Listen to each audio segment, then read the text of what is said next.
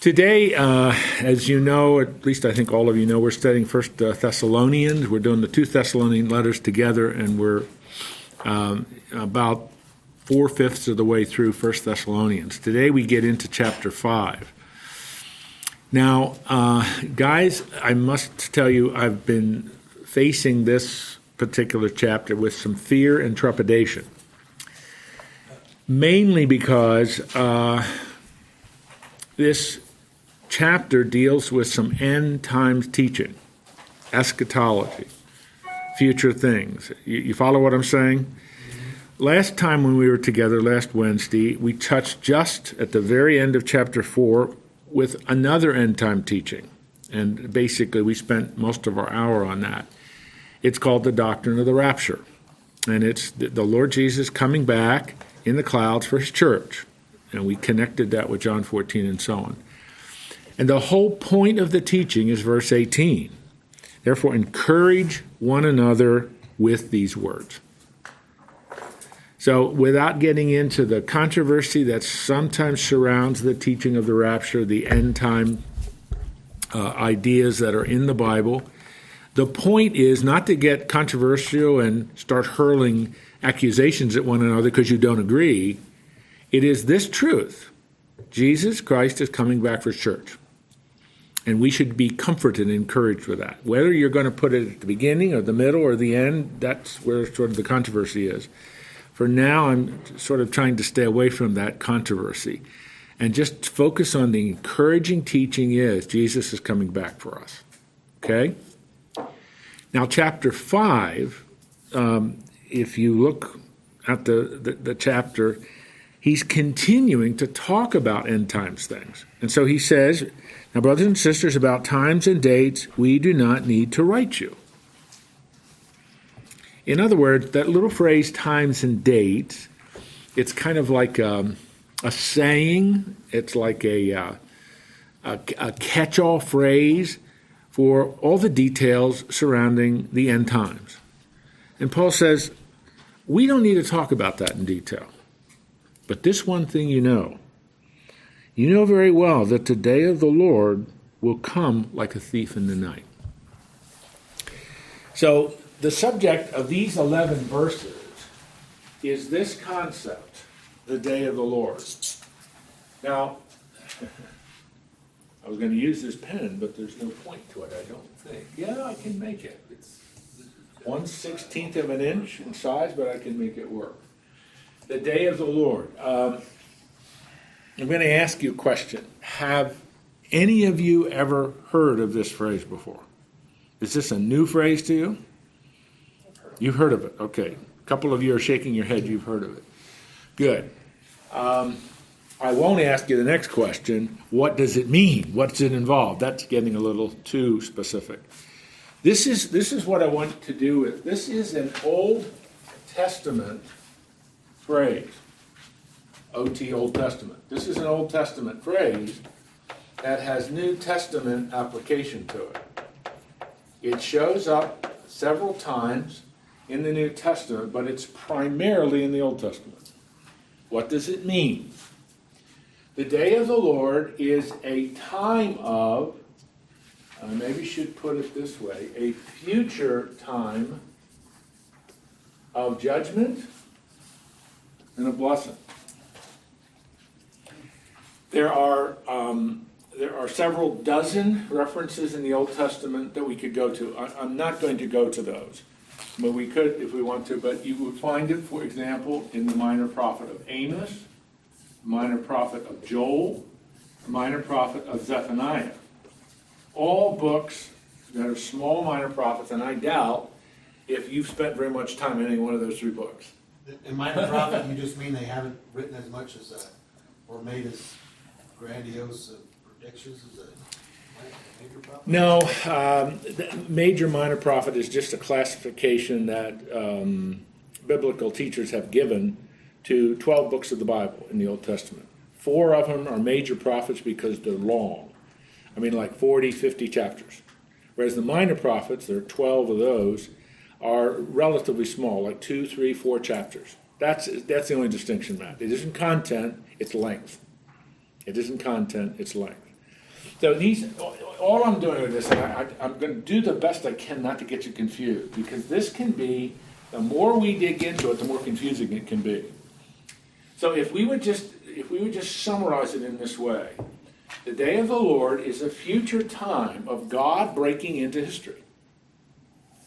Primarily, in almost all of these references, which from these little books in the Old Testament, are focusing on God's judgment. God breaking into history for the purpose of judgment. Now, the, the causes of it and the reasons for it, right now, uh, if you, it's okay with you, I don't want to get into that. All I want you to do is to think that when you see the phrase day of the Lord, it means God breaking into history. And you understand what I mean by breaking into history? In other words, he's very clearly breaking into history for a purpose. That purpose is to judge. That purpose is to call humanity to accountability. And it is almost always associated with the future time. In other words, all the events wrapped around the return of Jesus Christ. So, are you with me so far? I'm not Yeah, please. Is that gonna be, that's not the time of the rapture? I think you told us before that so it's gonna be two, first and a second, and rapture is separate from the Second coming. second coming. That's right. Okay. Um, the day of the Lord involves all of those things, Woody. You are anticipating my next point, so that was good. You're really thinking today. So, in other words, the day of the Lord is a broad concept of God breaking into history, and and it includes all of those things that we've talked about and will talk about. So, it involves, and again, most um, most scholars, Woody, would say it is that event of the rapture that starts the day of the Lord.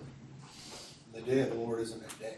No, no, that's why. It's like it took. A day. Yeah, day, day's not, not a twenty-four hour day, but it's, it's the period of time, a block of time. That's, it's used that way. We even speak of, you know, we're in the days of President Obama. The day of President Obama. That's not a criticism, it's just an observation because he's president. That's all it means, a time period.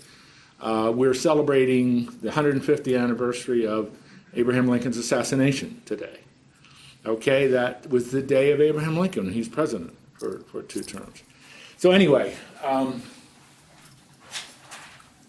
this is what's hard. I'm trying to limit myself, but at the same time, I don't want to uh, limit it too much that you're not getting the information you need.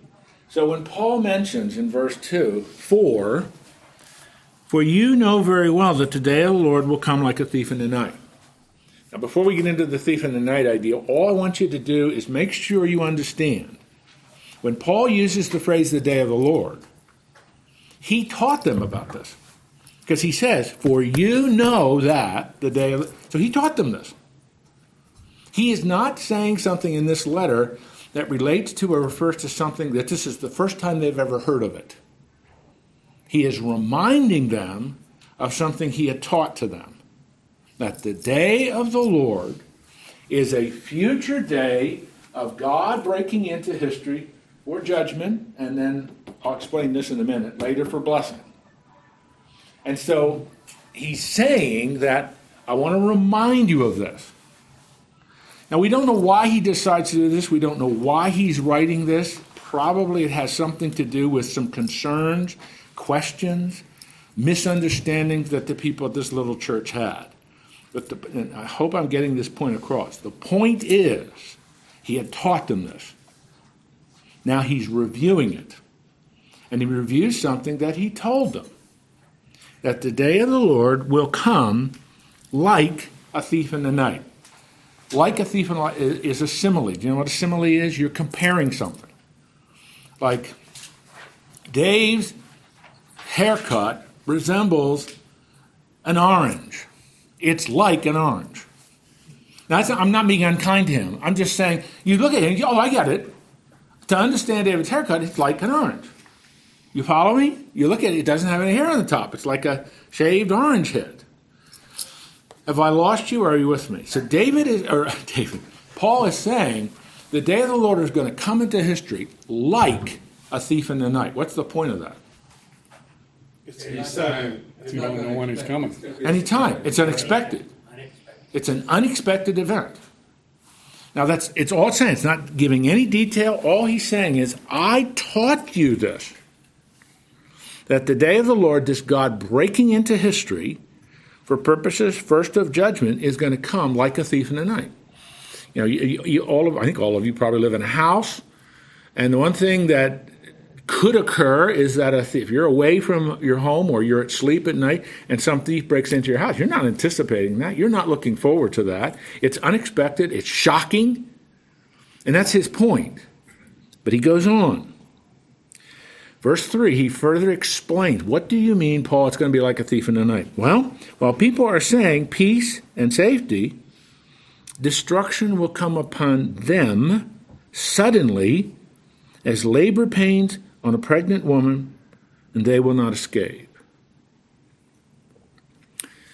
All right, now let's take that verse and think about it in terms of the point he's making. It's going to come like a thief in the night when you have people. Now, notice the pronouns them and they.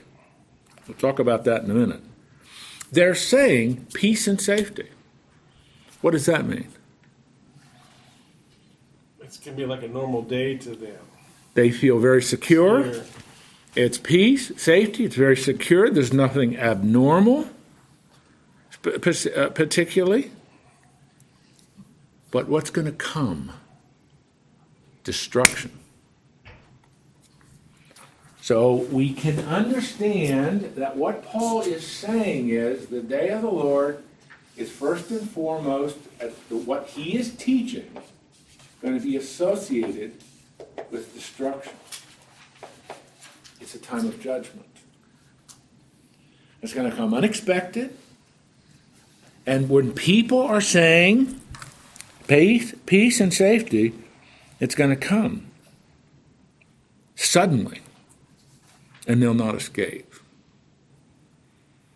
When, when they had revivals in America, were they preaching more of this stuff or what we're hearing nowadays in church? Because it's totally different than what you're saying right now. Wow, Matt. Thanks for asking a non controversial question. Well, there's been some revivals. No, I know. You- you're- And what, what do we, what momentum do we need to get a revival like that? Is it Well, preaching more I, this? or- I think you ask it kind of in a general statement, so I'll answer it in a general way. For the most part, the teachings in the revival periods of human history have largely come as teachers or preachers are focusing on being accountable to God and that God's going to hold you accountable.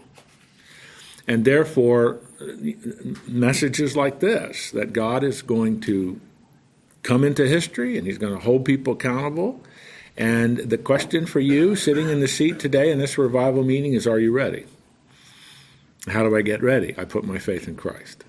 So the answer to your question is almost always revivals have not been associated with I'm really feeling good about myself. I'm okay and you're okay. It's I have a really significant spiritual need. And that need is only going to be met by Jesus. So I need to respond to that message. That's the revivalistic message. So, what I want you to observe before we move on, and I, you must make these observations or you miss the point. I want you to observe two pronouns will come on them, and they will not escape. What pronouns is he not using there? You. So he is referring to those who have not placed their faith in Christ. Do you follow that? Yes. Because what he is working to in these 11 verses is the two different responses to the day of the Lord teaching. Verse 4. What's the first word of verse 4?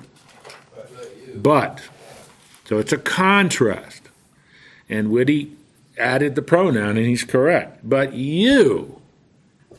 So he's not focusing on the them and they, he's focusing on you, meaning the Thessalonian believers, and therefore all believers.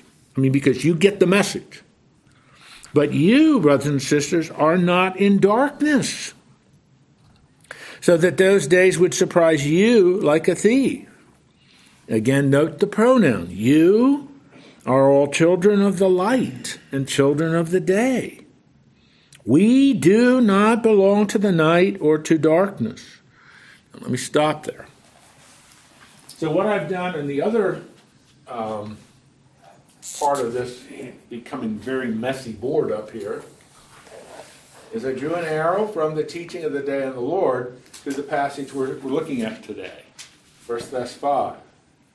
And what he is doing is he's saying there will be two distinct responses to this teaching the response of the children of light and day, response of children of darkness and night.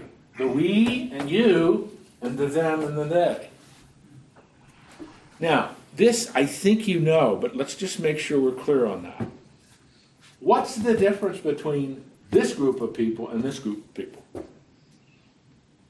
Born again.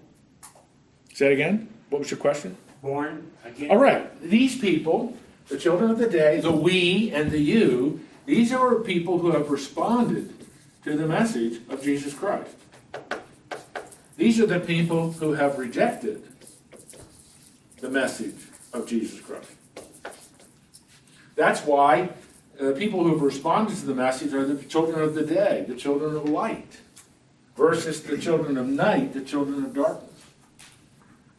These are the ones that think Christ is never coming back, judgment's never going to occur.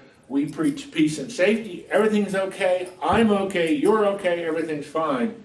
But you know there's coming a day when God's going to call the human race to accountability.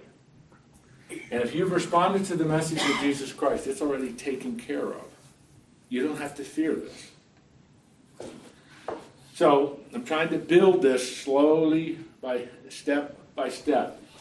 Day of the Lord concept, do you think you've got some of your arms wrapped around that? And then secondly, do you see what he's doing? He's laying out the two distinct responses to this teaching. And the key to the response are the pronouns we and you, these are the pronouns he uses, and the pronouns they and them. This is the this is the group of people who rejected the message.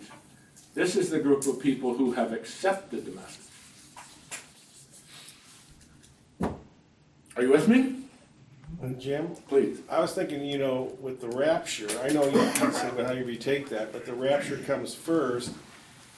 That's going to be kind of surprising to the public too. I mean, you know, the dead in Christ are come out, of, and then the other ones come out, and then later, you know, that. I mean, you know, what they gonna, how they going to deal with that situation? That, well, that's right. Yeah. That's right. Somehow they're going to have to explain that. That's right. Yeah. That's right. But that's right. So, and all of the aspects and, and dimensions and events associated with the day of the Lord, you and I are aware of it because it's taught in the scriptures. You and I have accepted and embraced the message. The person who has rejected the message is the person, I don't believe this stuff. It's a bunch of hooey. And somehow, even if, whenever the rapture occurs and so on, they'll try to explain that away. But what the Apostle Paul is trying to do is maybe settle some of the anxiety people had in Thessalonica about this end time teaching. Because the more you study it and the more you taught it, you are taught it, the more questions are raised about it. And that's one of the reasons why many pastors, quite frankly, stay away from it. They don't want to teach it.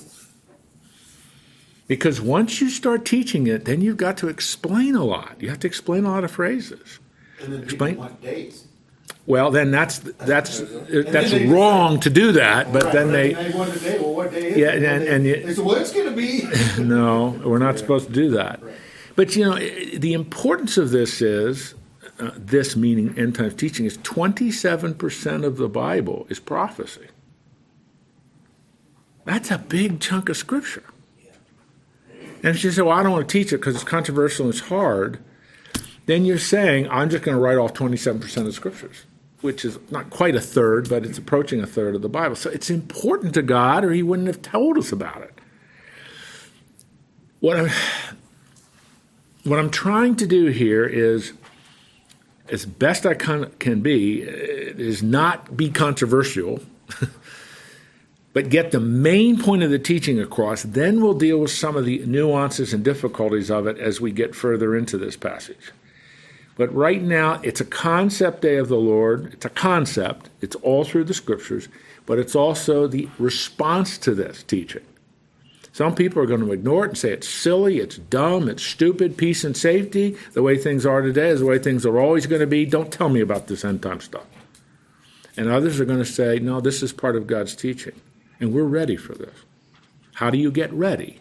By putting your faith in Christ. Woody. I'm not sure I understand.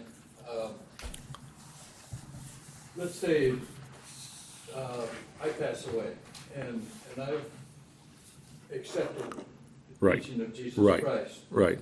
Then the rapture happens, my body is joined with my soul and taken To be with the Lord. with the hmm Lord. hmm Then, if I'm gone, I'm not gonna get caught up in this, in this day of the Lord, the second coming, is that correct?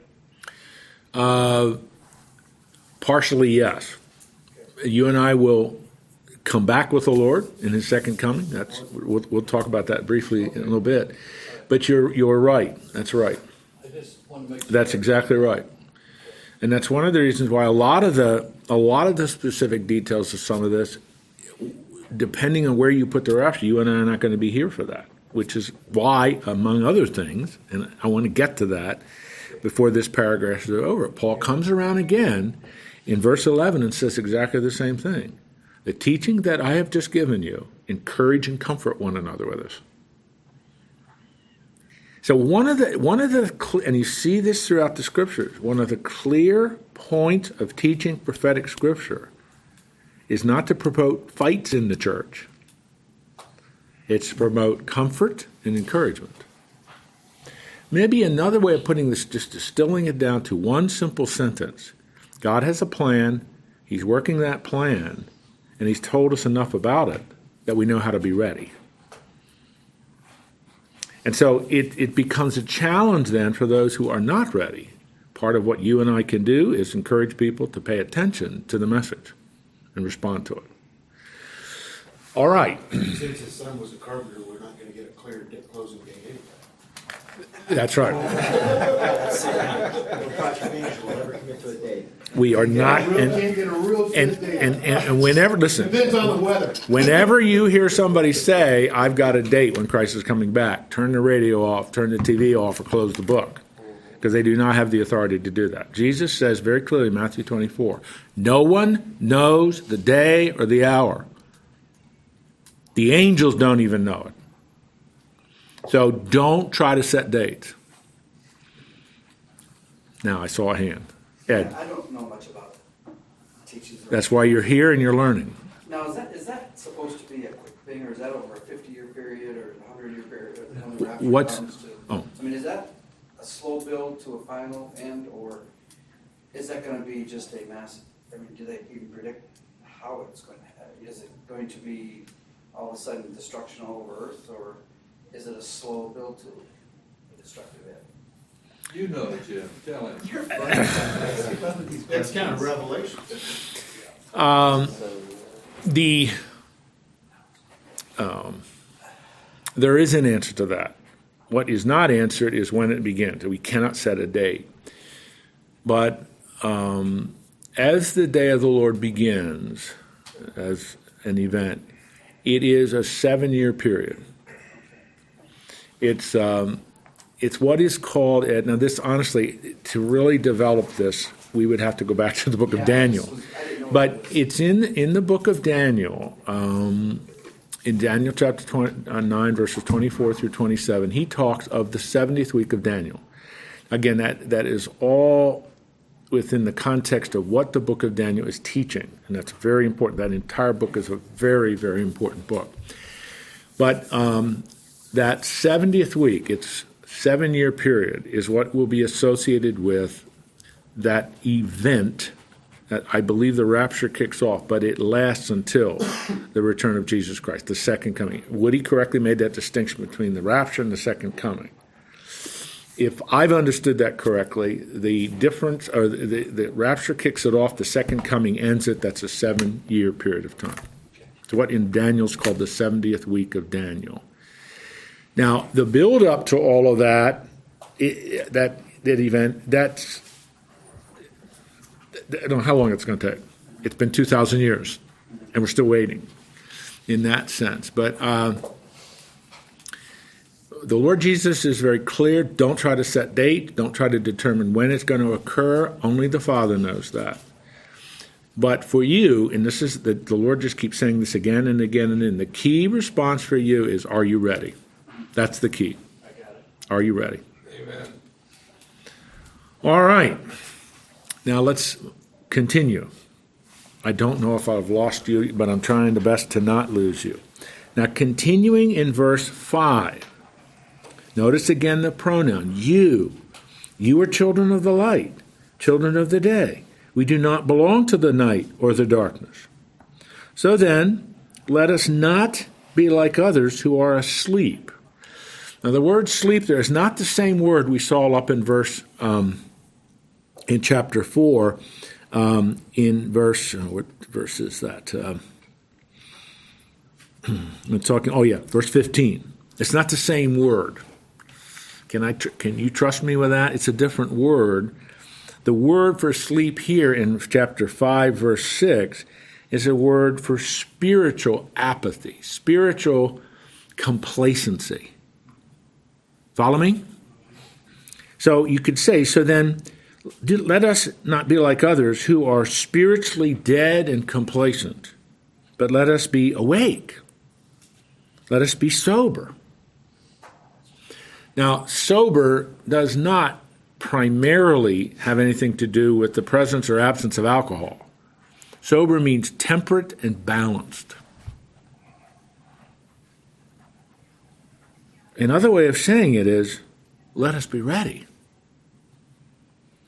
For those who sleep, sleep at night. Those who get drunk, get drunk at night. But since we belong to the day, let us be sober, putting on faith and love as a breastplate, the hope of salvation as a, as a helmet. Now, if you look at verse 8 with me, we belong to the day. Let us be sober. Why? Because we've put on faith.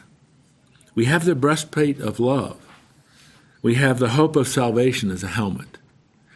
Does that ring a bell? Does that sound familiar to you, that verse? What's that sound like? What other passage of Scripture? The whole armor of God in Ephesians 6. It's the same kind of language. Now, that's why don't stumble over the figurative language.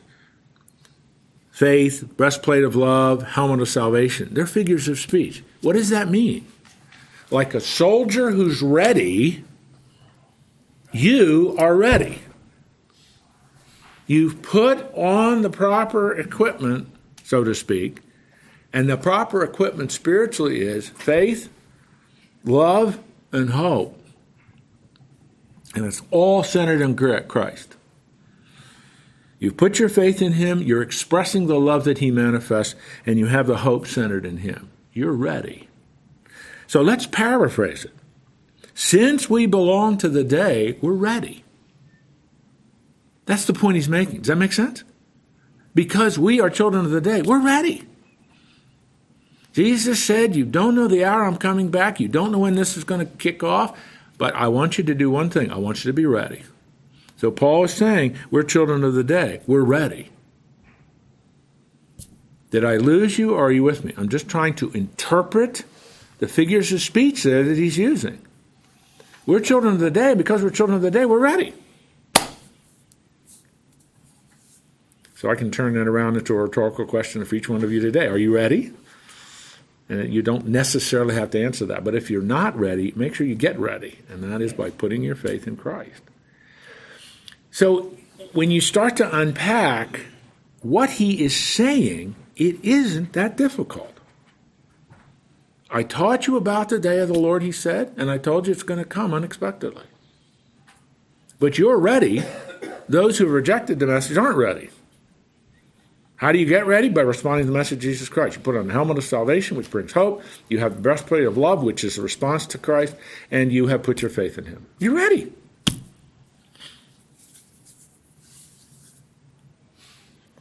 So, are you with me on getting ready and understand what he's saying? It is not that difficult. Once you put all of this and flesh out the figures of speech, you think, I really get what he's saying. And then, verse 9 is one of the most important verses in the Bible and one of the greatest promises that God's made to us in the Bible. For God did not appoint us to suffer wrath, but to receive salvation. So, in the day of the Lord, when it comes into history, what will be the destiny of the people who have rejected the message? Wrath Wrath. wrath. Let's just use the word. What is the destiny and goal of the children of light today who've responded to the message? Grace. Salvation, grace, in other words. See the difference? So, for the believer who has responded to the message, the day of the Lord will be a time of blessing.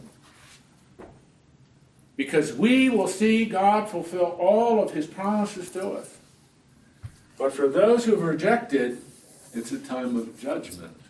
Time of God's wrath.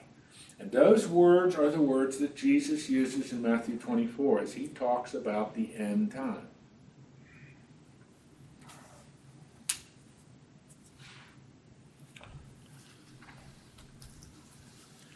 And this is one of the reasons this, I mean, this verse, verse 9, is one of the reasons why most, I think I could say most, most New Testament teachers and scholars believe it is the rapture that kicks all this off. Because that seven year period that Jesus calls that period the tribulation is a period, and he talks at that again and again in Matthew 24. It's going to be a time of wrath. God's pouring out his wrath on the rebellious planet. But you and I aren't going to be here because we are not destined to wrath, but to salvation. All right? Yes. It's almost simpler than not eating an apple. Well, I don't know about that, Matt, but it's one of the real challenges, and this is in the book of Revelation and the book of Daniel, is you've got to get the figures of speech worked out. Once you get the figures of speech worked out, you say, oh, this isn't that difficult. I get it. How am I ready? By responding to the message and exhibiting faith, hope, and love. And those who have put their faith in Christ are not appointed to wrath. Why? Because that's the teaching of the gospel. Jesus died for us, suffered for us. He took the wrath of God for us. And I appropriate that finished work to my life by faith, and I'm what, in the book of Romans, it's the main theme of the book of Romans, thesis statement of the book of Romans, I become righteous. The penalty's been paid. But if I reject the message, then I will be held accountable for that, which means I will be judged. Why would you and I not face judgment? Because Jesus was judged in our place, and we appropriated that by faith. So the day of the Lord is not something you fear and I fear. Because the wrath of God was taken by Christ, and we appropriated that. So we don't fear the day of the Lord. But those who have rejected the message, they're saying it's never going to happen. That's a bunch of hooey. I don't believe that. But Jesus, Jesus says this in Matthew 24. Paul says it here. It's going to come unexpectedly for those who rejected the message. And they will be held accountable. And we're not quite done, but um, at 12:30 we got about 15 minutes left to finish this section. So I'm trying to build slowly. Am I going slow enough? Are you with me? Because I'm telling you, man, I mean this ser- seriously. This is probably the first time you have ever been exposed to 1 Thessalonians chapter 5. It's probably the first time you've ever been taught this in a major way. And that's a very sad truth. but I, I want you to be, without getting, there's a lot more, believe me, back of this is an enormous amount of detail from the book of Daniel, the major prophets, minor prophets, the the discourse of Jesus, and so on. Book of Revelation. Right now, we're not getting it. I'm just giving these high, these high points that are the foundation. That's mixing metaphors. The, the key elements that are the foundation of biblical teaching about prophecy. Jesus is coming back. That should bring hope and encouragement. And the day of the Lord is an event of history that over a period of time. Those who have put their faith in Christ shouldn't fear that. But those who have rejected the message, they'll be held accountable. Uh, It's, uh, last week and this week, been, you know, eye-opening and comforting, at least Excellent. I, I'm I'm speaking personally. Excellent. Well, that's that's the intent of this, as we see in verse 18 of chapter 4 and verse 11 of chapter 5. See you, John. Thank you. Thank you. All right. Can I go on? May I ask, BC stands for before Christ. Correct. AD, I thought it, is that considered? It, it's a, a Latin anno domini in the year of the Lord. It's after. The year of the Lord. It's a, Okay, you know, that's right. anno domini is the year of our Lord. It's not the same technically, the day of the Lord. No, no, no, no, no, no, no. It, it don't connect those at all. Yeah, no. All it means is uh, time, how we account time after Christ. That- Yep. Thank you. After Christ was resurrected, Uh, yeah, and uh, yes, hmm by and large, it's after Christ, his incarnation, and all that. Uh, two, a couple of other verses here before we we end this section, and maybe before the time is up, uh, get into the next. Now, again, verse 9 For God did not appoint us to suffer wrath, but to see salvation through our Lord Jesus Christ. He died for us so that, whether we're weak, awake, or asleep, we may live together with Him. Now there, it's it's the word that it's over in First uh, Thessalonians chapter uh, four. Whether awake, alive, or sleep, we passed away. Following? That takes you back to chapter four. Whether we're awake or asleep, whether we passed away or whether we're alive, we may live together with Him, because that's the promise of chapter four. that answered the question that I had earlier. Yes, that's right. That's exactly right. That's why, again, the, the key, this is the key point of chapter 5, 1 through 11. The day of the Lord is not something we fear. Those who have rejected the message should have fear because that's accountability time, that's judgment time.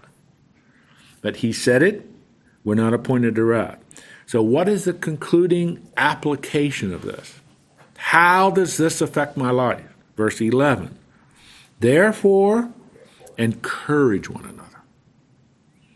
And then he adds something he didn't say in chapter 4, verse 18. Here he says in chapter 5, verse 11, and build each other up.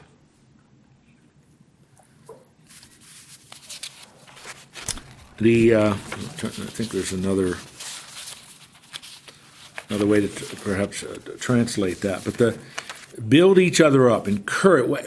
Uh, think with me about that. What does build each other up? What what does that mean? What does that bring to uh, to my, one another. uh, okay comfort, but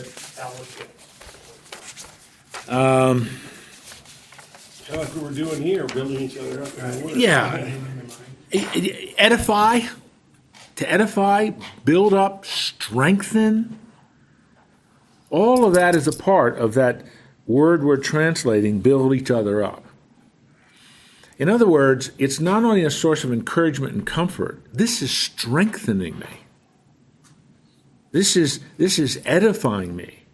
It's making me stronger in my faith because it's developing this confidence. My God has a plan, I'm a part of that plan, and He's going to fulfill all of His promises. That's pretty important stuff.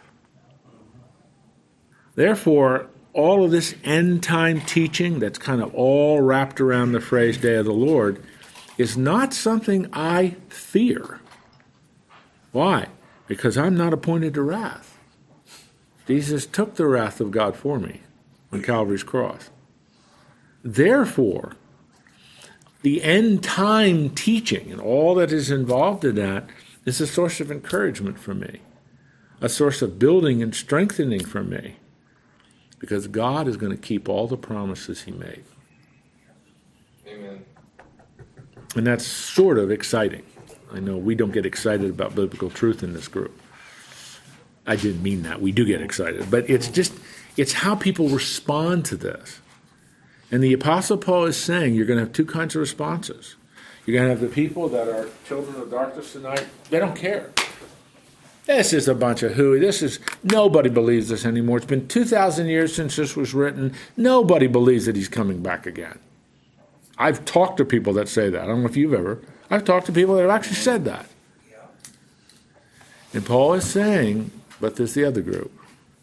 There's those who have responded to the message. They know this is true.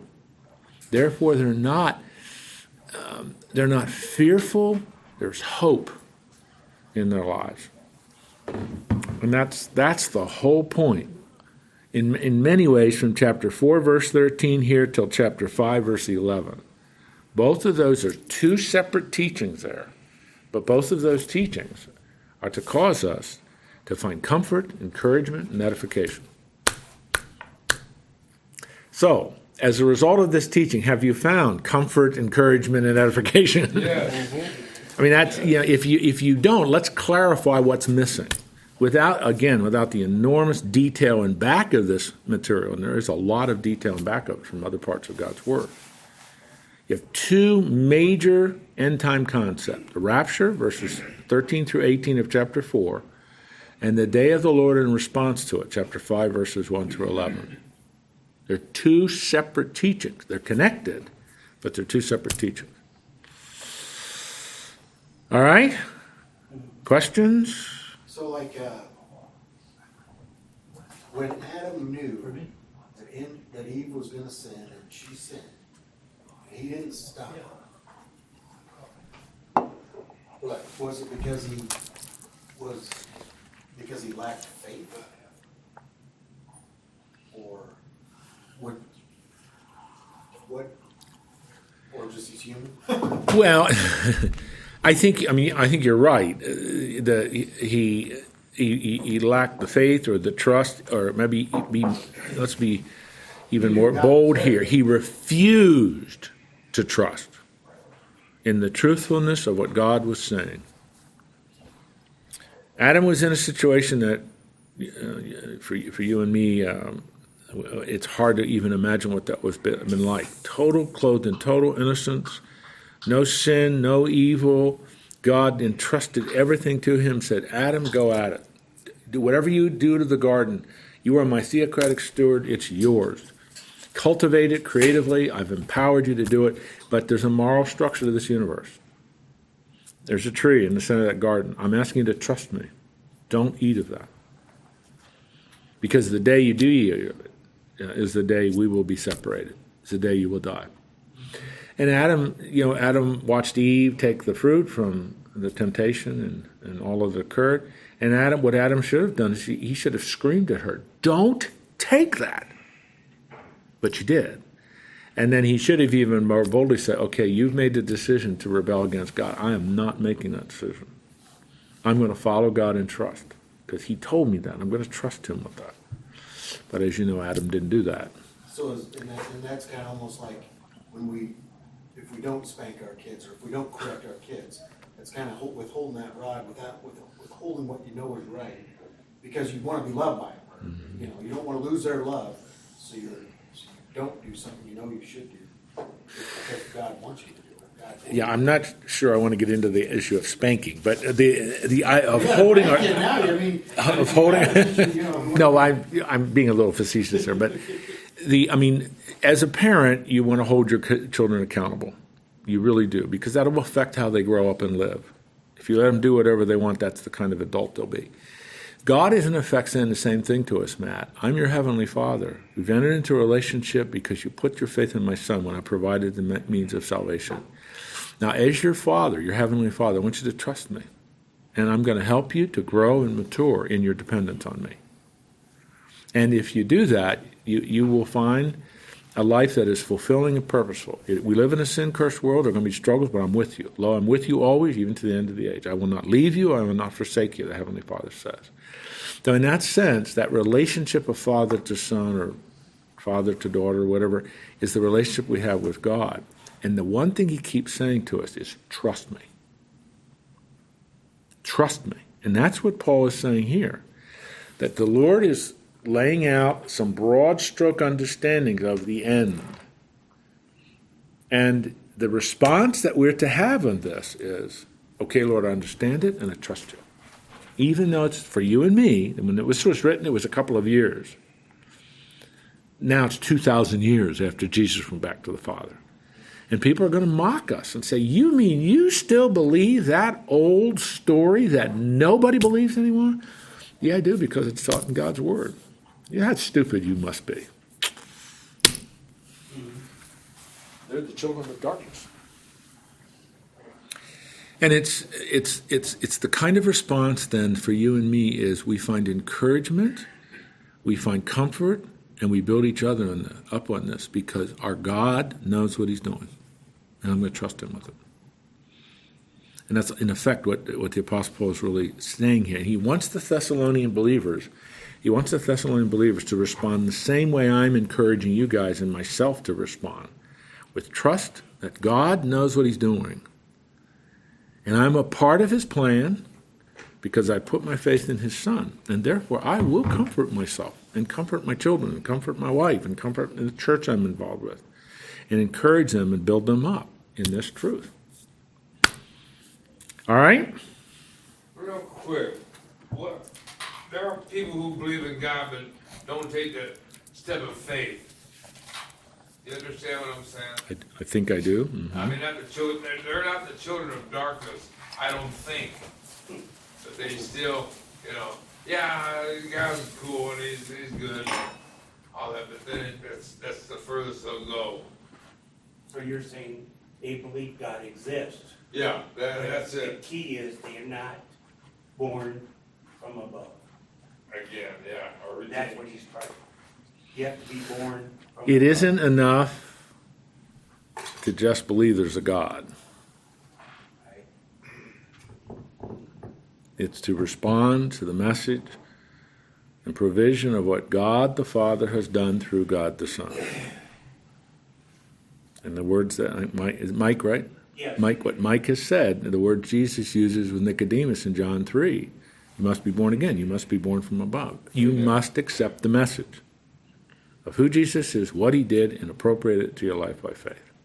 You know, and there's a lot of people out there like, like, like uh, Rich is talking about, and, and I was that way for many, many years in AA. You know, I believed in God as I understand Him. You know, in other words, I couldn't stop drinking by myself, but I could pray and know that there was a higher power and pray that it helped me stay sober this day. Sure. But I dealt with baby steps. You know, I didn't take it to the next level until I started going to church.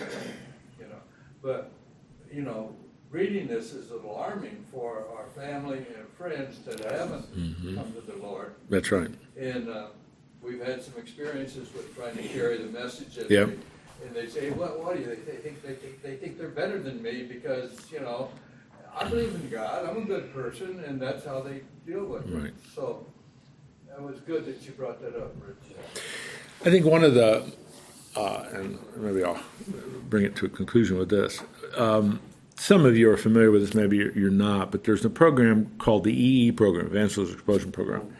And the, the reason I, I, still use that occasionally, I, I use some other methods too, but they're just two questions you ask people. Um, and one of the questions that you ask somebody is if, and it's kind of a scenario that everybody can probably imagine, if you were to die tonight and stand before the Lord, He asked you, Why should I let you into my heaven? What would your answer be?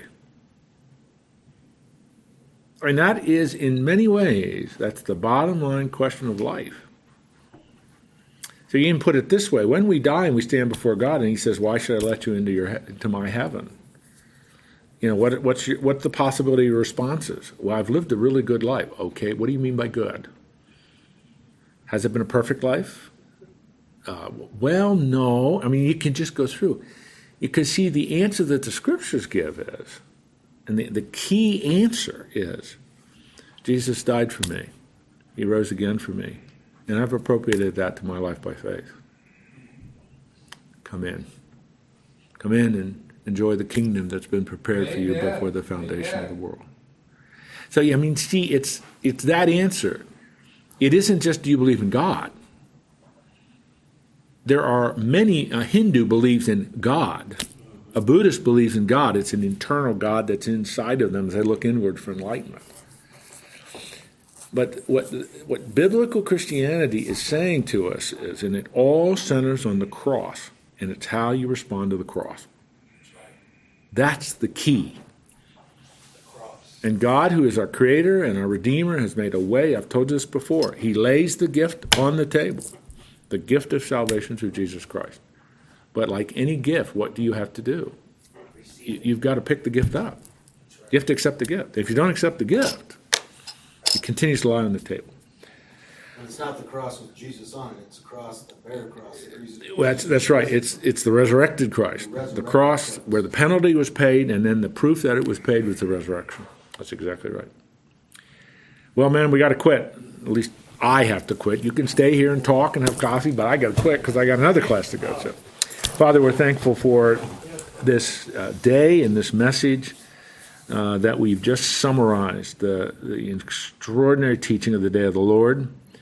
It's a concept, it's an important biblical concept, but the key that Paul is saying, and it requires a response from us, is how do you respond to that? It's either going to be a response of salvation and blessing or a response of judgment and wrath, and it all depends on what we've done with Jesus Christ.